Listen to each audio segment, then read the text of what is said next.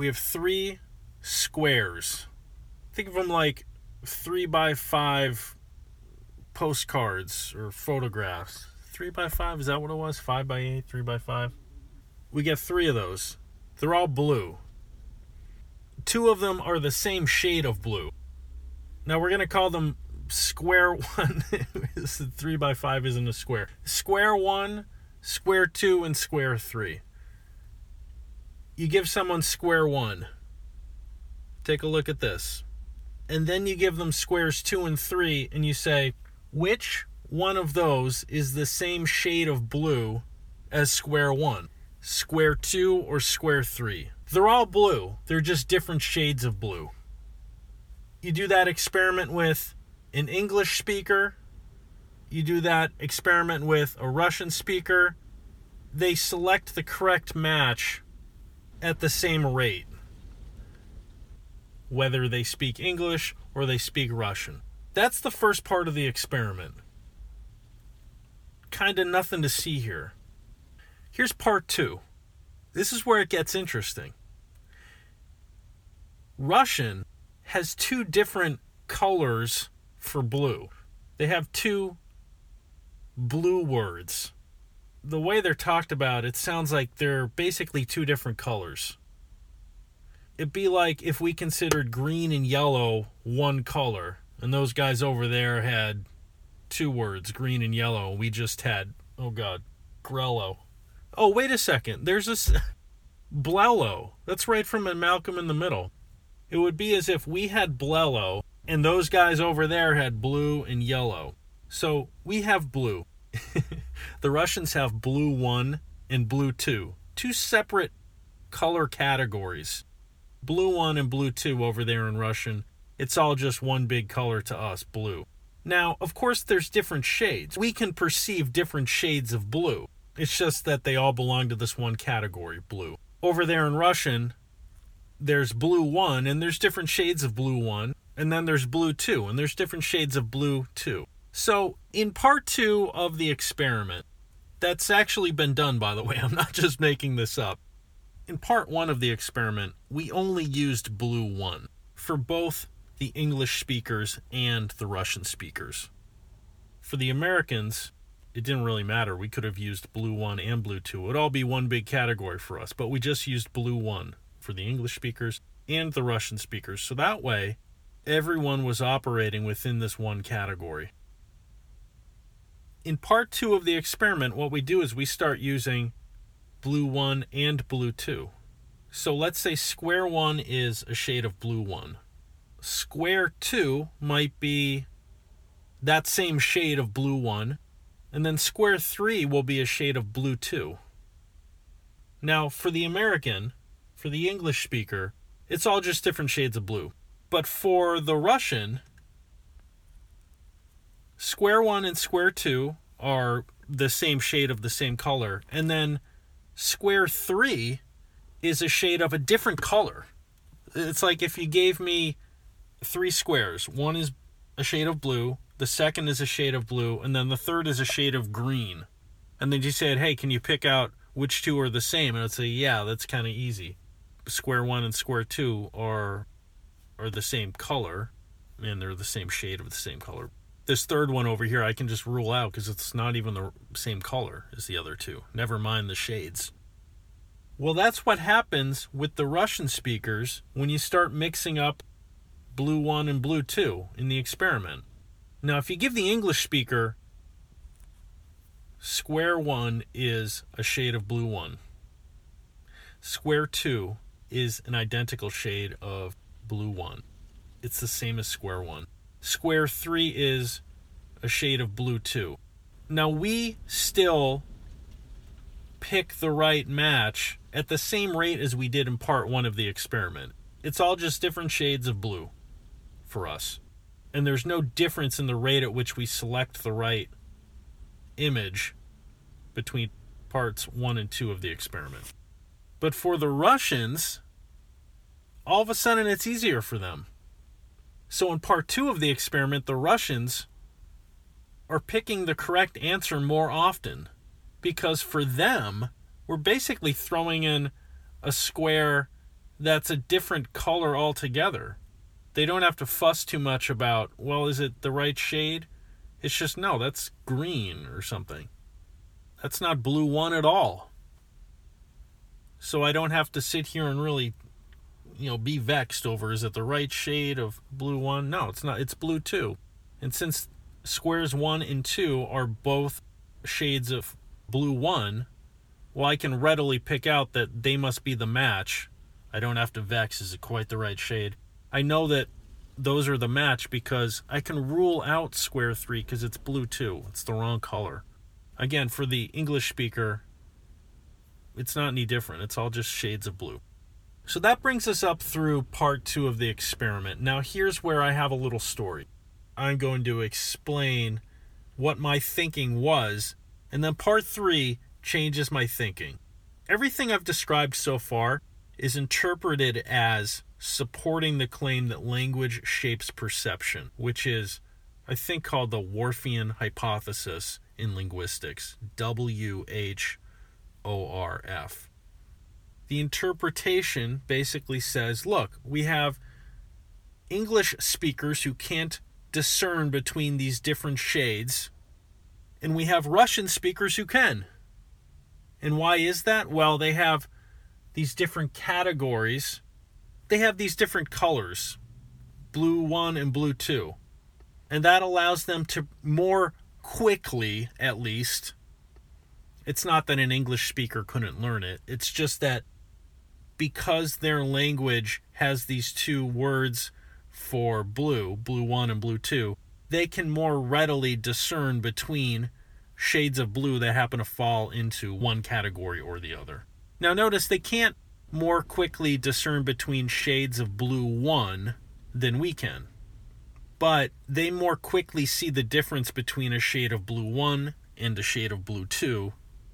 Whereas for us, they're just shades of blue, and we don't discern between them more quickly than if they are within Russia's blue 1 or Russia's blue 2. Does that make sense? I feel like this is so complicated.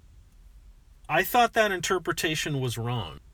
Obviously, totally without qualification for rendering a verdict on anybody's interpretation of these studies, which I had never read. I read a little bit of one today, which I'll explain in a minute. But, um, I thought that was all wrong. And here's my argument I sent this to John McWhorter.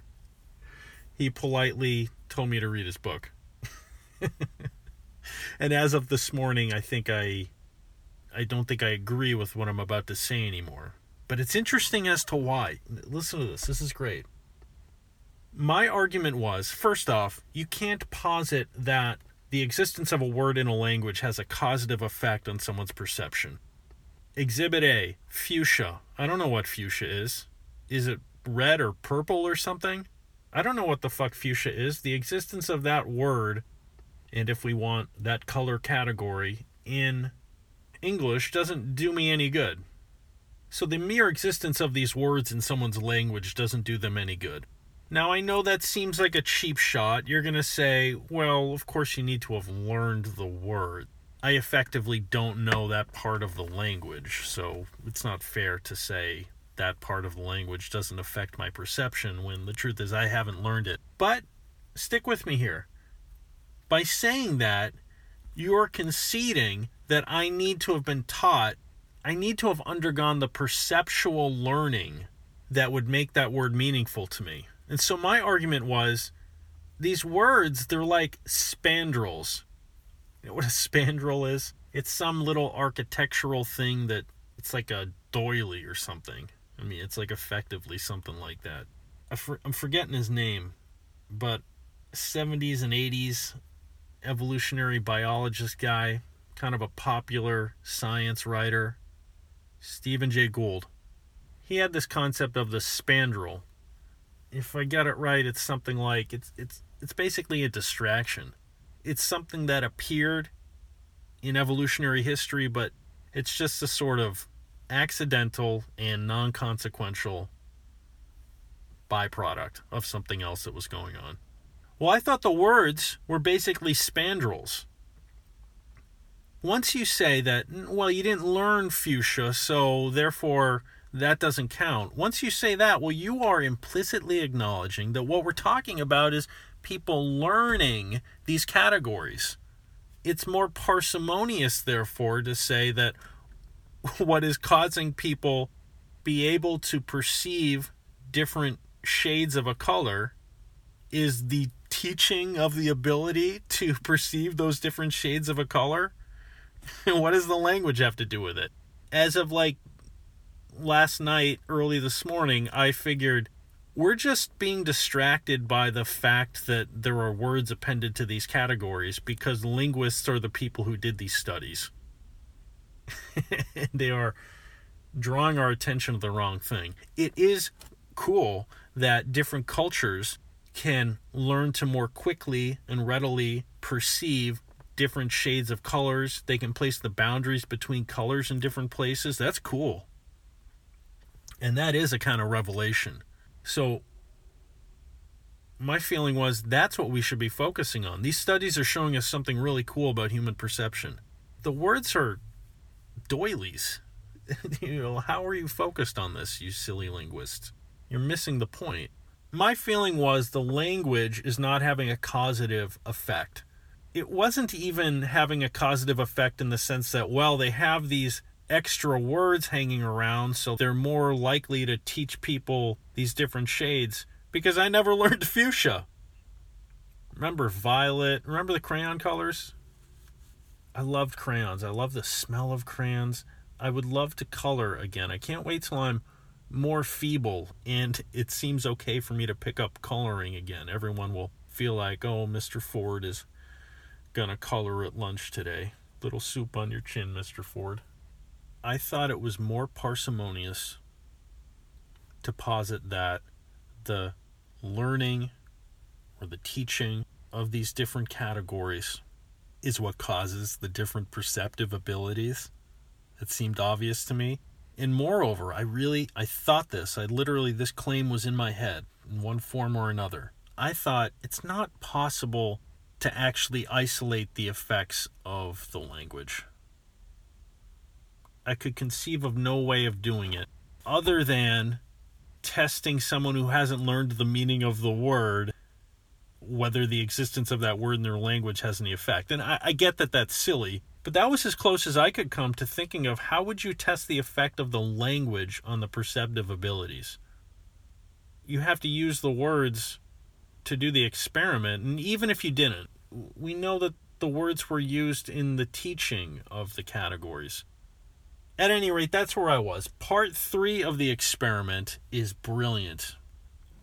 It's interesting when people say that something's brilliant, I think they're saying, I couldn't have thought of that before. I think that's what that translates to. What, what's funny about that to me is it uses my cognitive ceiling as a measure of brilliance. They gave the Russian speakers a linguistic task memorize this list of numbers and try to hold it in your memory while you select matching photos in the experiment. So we, we basically do part two of the experiment where we're mixing the categories blue 1 and blue 2. What we have done, this is so brilliant. We have rendered the language part of the brain sort of incapacitated. It's kind of like got its back to us. It's over there looking out the window when we need it. So it's not available for us to use it. Absolutely brilliant. And you know what happens? Now, their perceptive abilities haven't changed. They can still see.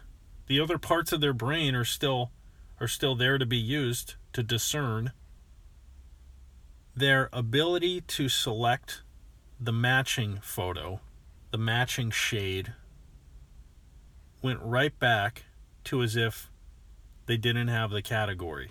It was basically part one of the experiment. It was basically now they were just an English speaker with one category. What this is suggesting is that it really is the parts of the brain that process language where these perceptive categories are stored And so in order to use them, these these tools of these that we call color categories, you have to use that part of the brain. And it's the part of the brain involved with language. So if the language part of the brain isn't operating, then you are brought down to some other level. In other words, the language was really affecting perception. Language apparently really does affect perception.